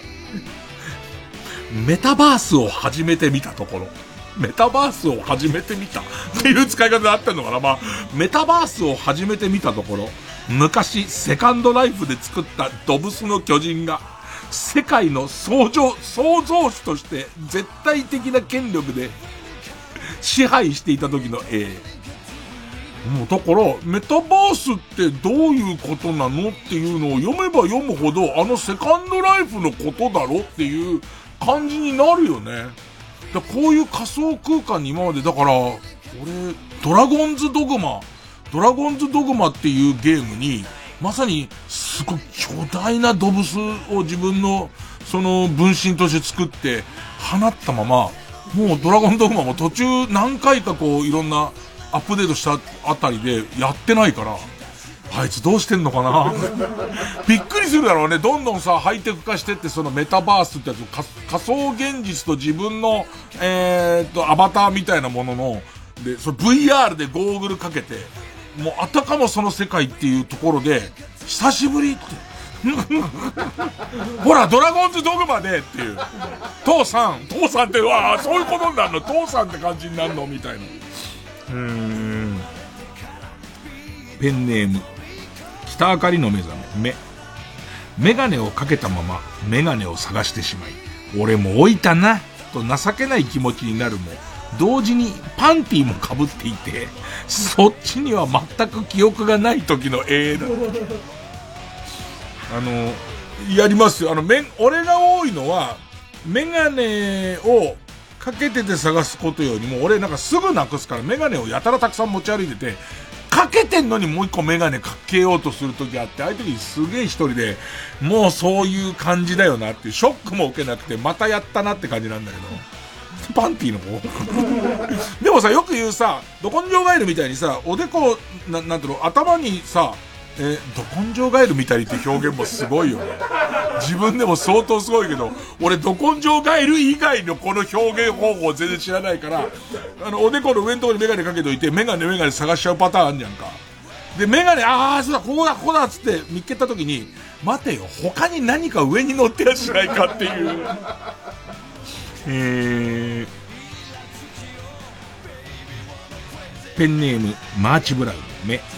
目立つ場所にあざが見え隠れしてるのに、入れ墨だらけの金髪ラッパー彼氏がどれだけ優しいかを力説して来られた時の、はあ、はあ、すごい優しいの、すごい優しいのだっつって。誕生日はね、顔をグーで来ることはない。あ、ああ、ベースが変。ペンネーム虹色ろうそくも。森の中で迷ってしまったが、毒パンをちぎって要所要所で巻いてきたので、動物の死骸をたどれば帰れるとグレーテルに聞かされた時の、おパンくずをこうやって角々巻いてきたんだけど、鳥に食べられちゃうんだよな、あれな。鳥に食べられちゃうんだけど、そこはグレーテルもう一歩上行ってますから。毒パンですから。鳥の死体があるところは、この角ね、この角ねっていう、角まで行って鳥の死体を見つけたら、それをけっぽりながら、遠く見ると、ああ、あそこにも死んでるわってやって帰ってくると、帰れるかなつってヘンデルに、ヘンデルに、だ大丈夫だよなんて。おお関心の王じゃないよね。ペンネーム、じゃがやまりこ。も、猛烈に藤田ニコルをディスる友人に、お前、藤田ニコルに辛辣すぎやしねえか？お前、藤田ニコルに親でも殺されたんか？と冗談のつもりで言ったら、そいつの親が本当に藤田ニコルに殺されていた時のカール。じゃあ、しょうがないだって。ラスト、ボールペン返して、も、桃屋のご飯ですよの瓶の硬くて開かない蓋を野沢雅子が膣万力で開けようとした時何それ？ねごめん。普通に帰ってきて俺のあのパソコンで変換できたからもうそのままだけど。膣万力で開けようとした時のはーだって。はーだよね。かーのね。か、何何？そういう、ほら、俺たち男はわかんないけど、そういう風にも使えるの。ね。えー、強え言葉だな膣万力だって。出て。あの、桃屋のさ、桃屋の瓶詰めってさ、あの、一回開けたかどうかわかるようにさ、空気が入るとさ、ペコンってあの、桃のマーク書いてる蓋のとこがペコンってなるじゃん。あれを筒万力で、筒の中側でペコンって言うのかな？かな？じゃねえんだよ。やんねえんだよ、野沢さん。野沢さんはやる。しかもキャラじゃなくて野沢さんだからね。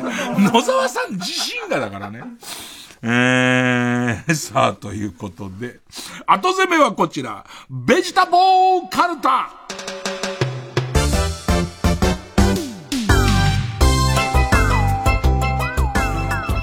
ペンネーム、ソフビのヴィーナス大脱走。た、大変だケルベロスにネギっ子が襲われて、なお、メグ、カエデが同時に噛まれてる。ネギ、ね、この、このベジタブルカルターのエムダはネギでいい。ケルベロスにネギっ子はネギっ子のメンバーも違うけど、同時にバカーっつって。なおちゃん、めぐちゃん、かえでちゃんがバカーって行かれてるっていう。ネギ出てこねえじゃねえか。この絵にネギが出てこねえじゃねえか、一切。うーん。ペンネーム、昨日から捻挫。た。タケノコの先っちょに肛門をセットして、あとは座っていれば、一週間ぐらいで拡張されると聞いたんですが、なんだかんだで2ヶ月かかりました。タケノコすごいスピードで伸びますから、タケノコの上でちゃんと肛門を、その、なんていうの？タケノコのヤングコーンの状態の時あるじゃん。タケノコがまだヤングコーンの状態の時に、ちゃんとセットして、セット、ちょうどいい感じでセットして、そのままあぐらをかいてずっといる、いると、どんどん。ほら、あれと一緒だよね。あの、忍者がさ、成長の早い草の上を飛んでくうちにさ、跳躍力が上がるのと、全く同じだよね。えー、ペンネーム、山伏の息子、た、玉ねぎおばさんの本当の意味を教えてやろうかいと言って、催涙ガスを噴霧する黒柳徹子。こ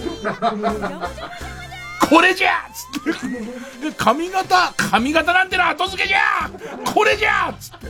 口から吐くからね。カーつって。うーん。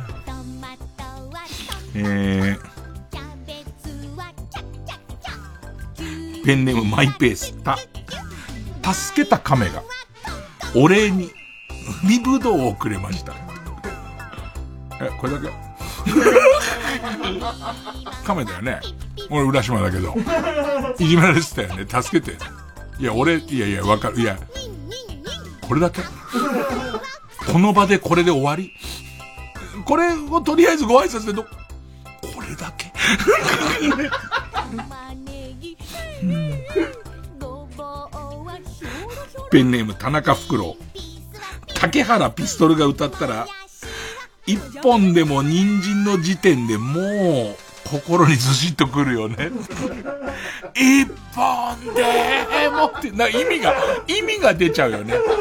ね、あのー、5本いくらの人参かもしんないってね、初めて5本いくらっていうこの特売の値段、もしくは詰め放題。詰め放題で、本当に野蛮な、自分も食べない分の人参まで詰めた形で持って帰ってるかもしんないけども、あなたが詰め切れずに落としたこの一本でも、ね よう、そこの若えのと。ね一本でも人参なんだぞっていう、ね。そんな都会からはみ出た俺だって、人間なんだぞっていう意味、人参って言ってるけど、人間のことを歌ってるからね。竹原ピストルさんは。ね。えー、ペンネーム、ハリケンミキサブロた、大概のトラブルを相手を大根でぶん殴って解決してきた近所の変わり者のおじさんが、警察に連れて行かれていて、時代を感じました。時代とかじゃねえんだよ。お前のところのその無法ぶりが。ペンネームトープ小僧。た、大学院持って、私が食べてもいいんですか？高卒ですけど、と、四流アイドルが、なんか得意げに言ってやがるな。すごい天然のキャラをつけて、さんまさんにいじってほしいんでね。そんなことあるかいって言われる予定で言ってんだろうね。だからさんまさんめんどくせえな、つって。ね。あの、アンケートの書いてある紙をもう一回見ながら次誰刺すか決めてるからね。えー。えー、ペンネームウォッス10番。チ。チェリー吉武。白鳥、タンポポの白鳥の夫ね。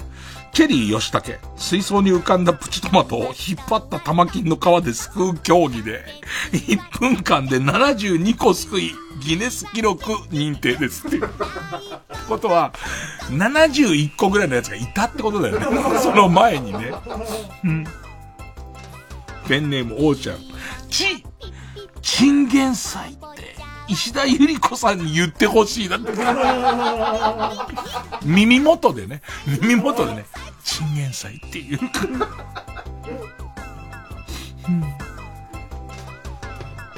ペンネーム汚い手でいじりました。ち、中学時代好きだった女の子から10年ぶりに呼び出され、米田コーヒー店で延々と氷回り野菜工場への投資話を聞かされ続ける日。ペンネムボブサップ。チ、チャンス大城が農業体験する VTR が不自然にカットされていたけど、一体ロケ中に何を喋ったんだろう。多分、わしもこんな風に埋められてましたわっていう話だと思うんだよね。なんか、土のこんもり持ったところの上の方に出てる野菜を、鎌でこうやって刈り取る作業してるときに、感情移入して泣き出すみたいな、次々と言ってるときに。うーん。えー、つ、マイペース。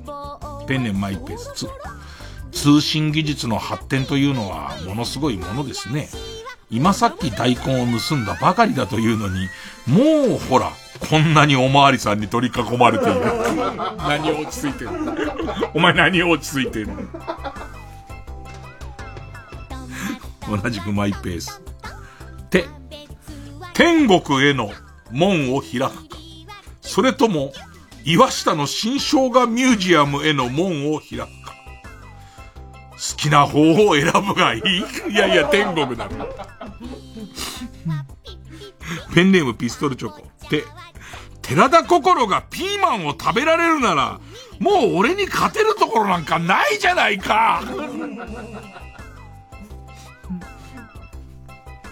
ペンネーム BJ サトルと、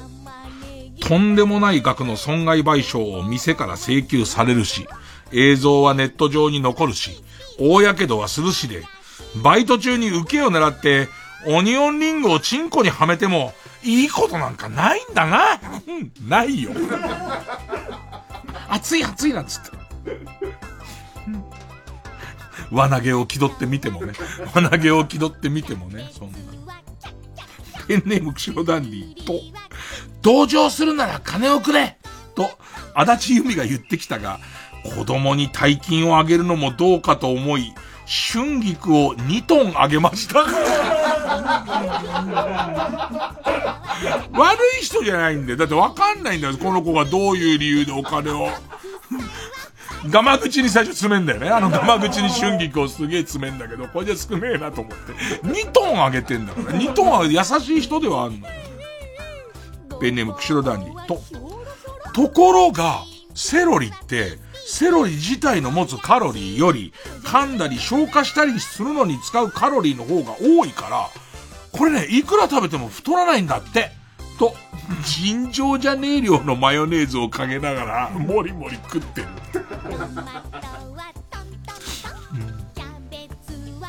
えー、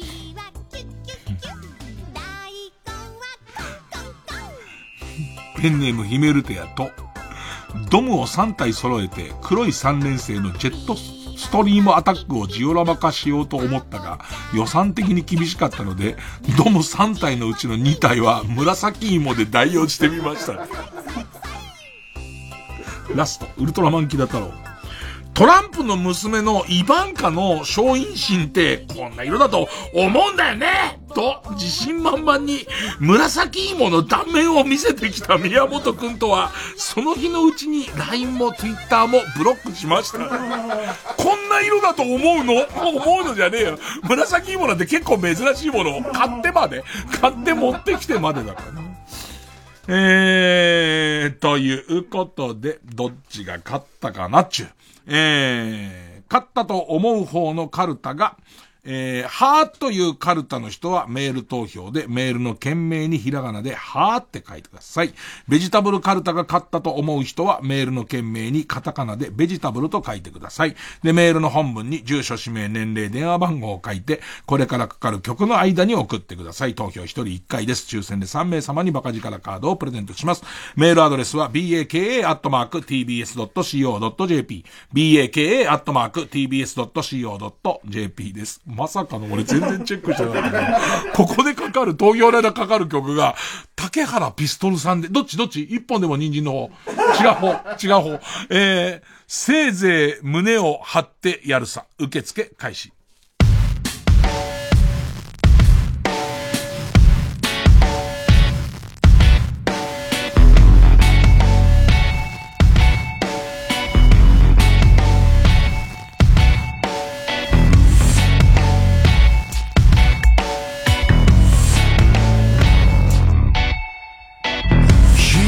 まばらな駅のホームに。朝の列車が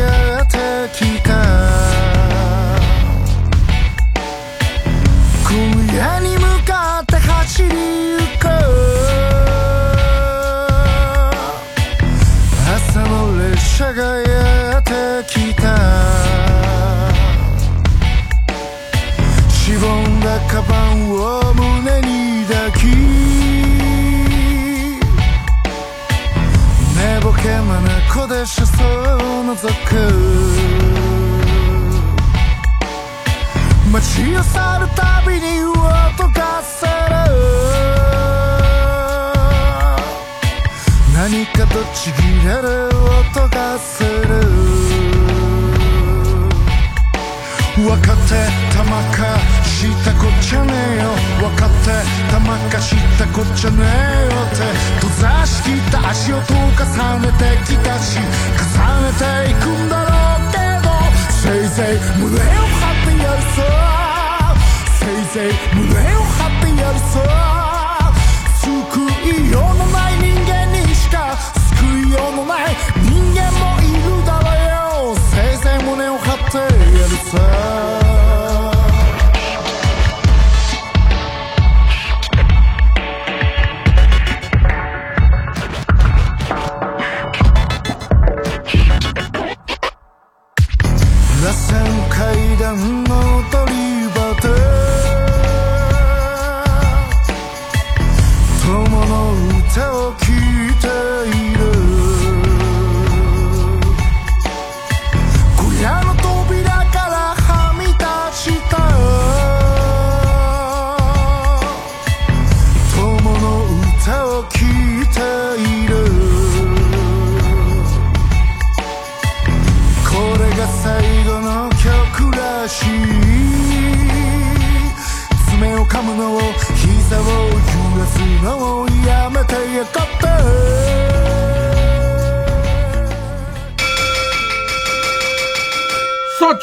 ですが、受付終了です。えー、結果。はーっていうカルタ、377票。ベジタブルカルタ、354票。勝ったのは、はーっていうカルタやっぱりなんかこう、っぱたけしさんの難しさね。難しさと、やっぱり採用されたたけしさんやっぱすごいなっていうのと、あと僕は地道に膣万力だと思います。何膣万力って？ねえー、はーっていうカルタは、あ、来ましたね。野行ですね。で、負けたベジタブルカルタは予選ブロックに戻って他行の募集を続けます。さあ、えー、それではこの勝ったはっっていうカルタの前に立ちはだかるのはこちら。SDGs バカカルタ。もう SDGs のためだったら惑星の一つや二つ吹き飛んでくれても構いませんよと。ねえ、えー、なんなら、なんなら。それぐらいの勢いでやんないと SDGs はダメなんですよ。ね。えー、ということで、えー、っと。デビュー戦ダメだったのかな？デビュー戦ダメで引き続きあ行ということなんですけども、えー、そうね。例題言ってきましょうかね。えー、ペンネーム、極東ベイクライト、い、一物なんて気取った言い方をしないで、ちゃんとチンポって言おう。一文字分、呼気から排出される CO2 が削減できる。そう、マラっていう、ね、みんなね、SDGs を考えたら、マラ、マラですよね。えー、キャンタマちゃんなんていう、そんな長いやつはダメなんですよ。えー、ペンネーム鴨志田四郎。い、未だにプラスチックストローを使っている人は、トラウデンボでオーダーします。トラウデンボもうそうなん、そう許さないですから。ね。トラウデンボーでバーンっていう。で、素材ももう再生紙をすごい固めたもんでできてますから、ね。相当痛い。殺傷能力はありますけども、エコだっていうやつで。えー、ということで、えー、次回は、はっていうカルタのヤ行 VS SDGs バカカルタあ行です。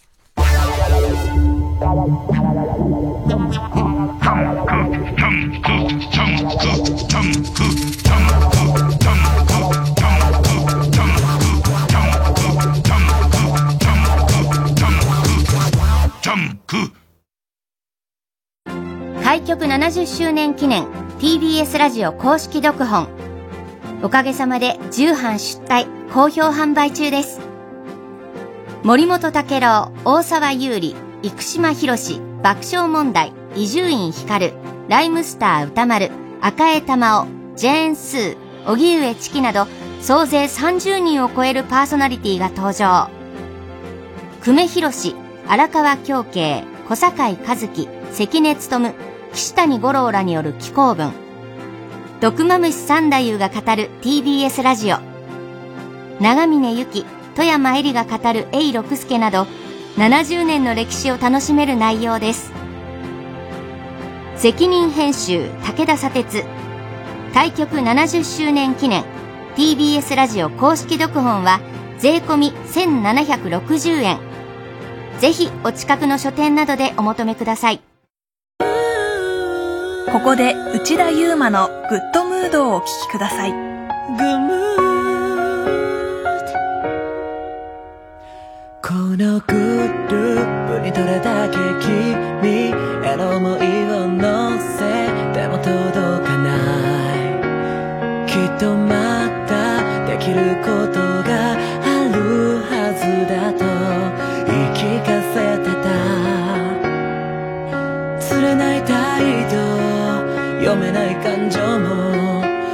てハマりそう。君だからこそそれでも今日で最後とそう思ってきたけど。ほだま on my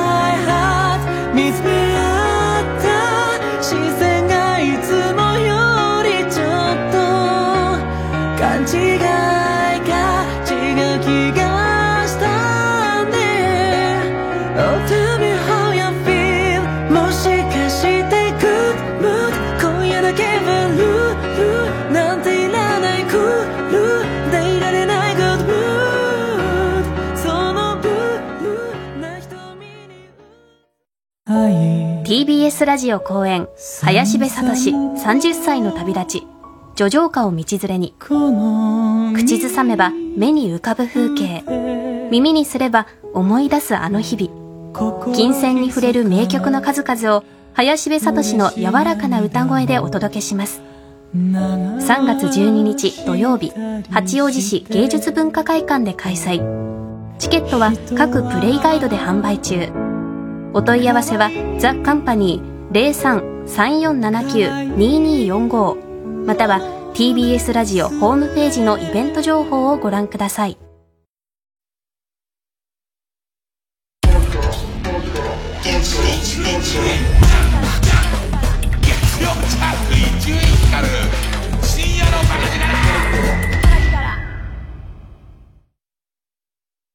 牧田スポーツです。音ネタが2年越しの開催決定です。TBS ラジオ公演音ネタ53月18日金曜19日土曜草月ホールで開催します。チケットは全席指定税込6600円。チケットピア他各プレイガイドで販売中です。詳しくは0357209999ホットスタッフプロモーションまで。ぜひ来てね。面白いよ。キニマンス塚本二希です。水辺リングと明日のカレッジがコラボして、日本の水辺の新たな価値を探ります。2月10日木曜日の午後2時から、TBS ラジオ公式 YouTube でライブ配信。詳しくは TBS ラジオホームページのイベント情報をご覧ください。毎週金曜夜12時からのマイナビ Laughter Night では今注目の若手芸人を紹介していますゴジラとメカゴジラだ バカ！ダブルパチンコ。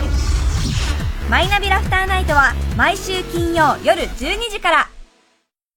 TBS ラジオ JUNK。この時間は小学館中外製薬マルハニチロ伊藤園ホテルズ他各社の提供でお送りしました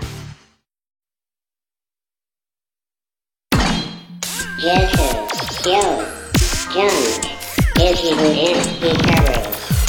no, Baka, Baka. さあ、えー、っと、じゃあ、偏見を読みつつかな偏見を読みつつ、ドッグドールを聞きつつかな 忙しいな、みんな。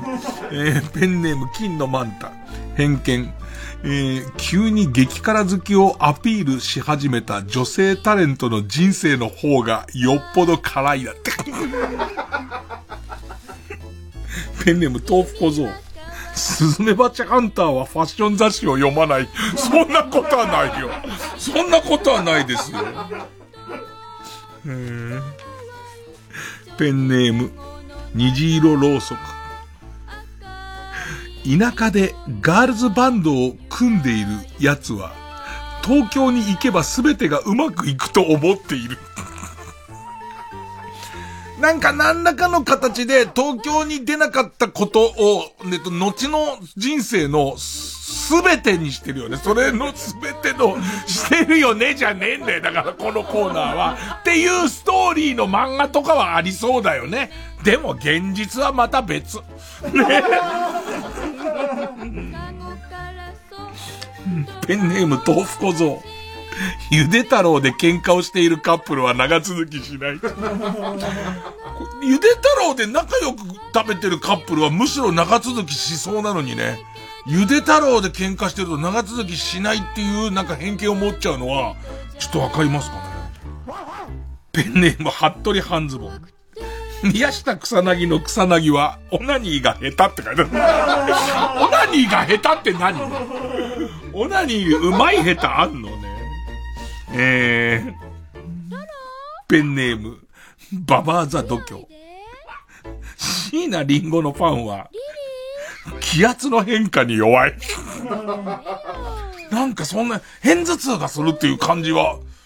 だから、そんなことはないですよ。もうみんなすごいなんかマッチョで、ね、あの、ド健康な人もいますからね。えー、ペンネームどうにもならない。瀬川栄子はコイントスが下手だ。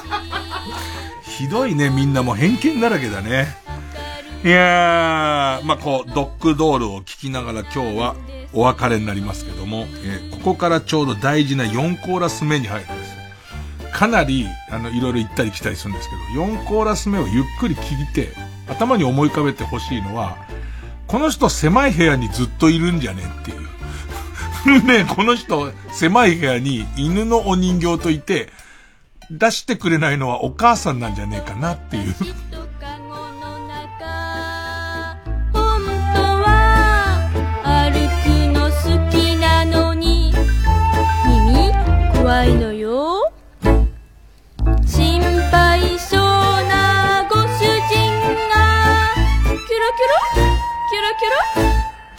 ロ過保護かな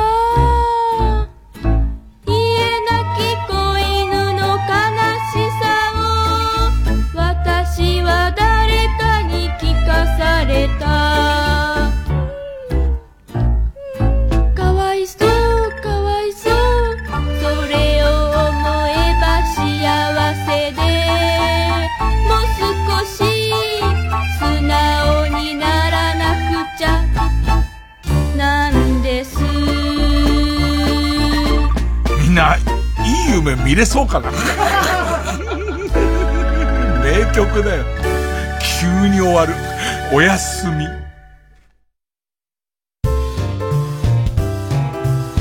毎週土曜日お昼の12時10分頃からはトヨタプレゼンツおぎやぎの車ビーキああいいね渋いジョージ・クルーニーみたいだよ毎週土曜日ああ似てる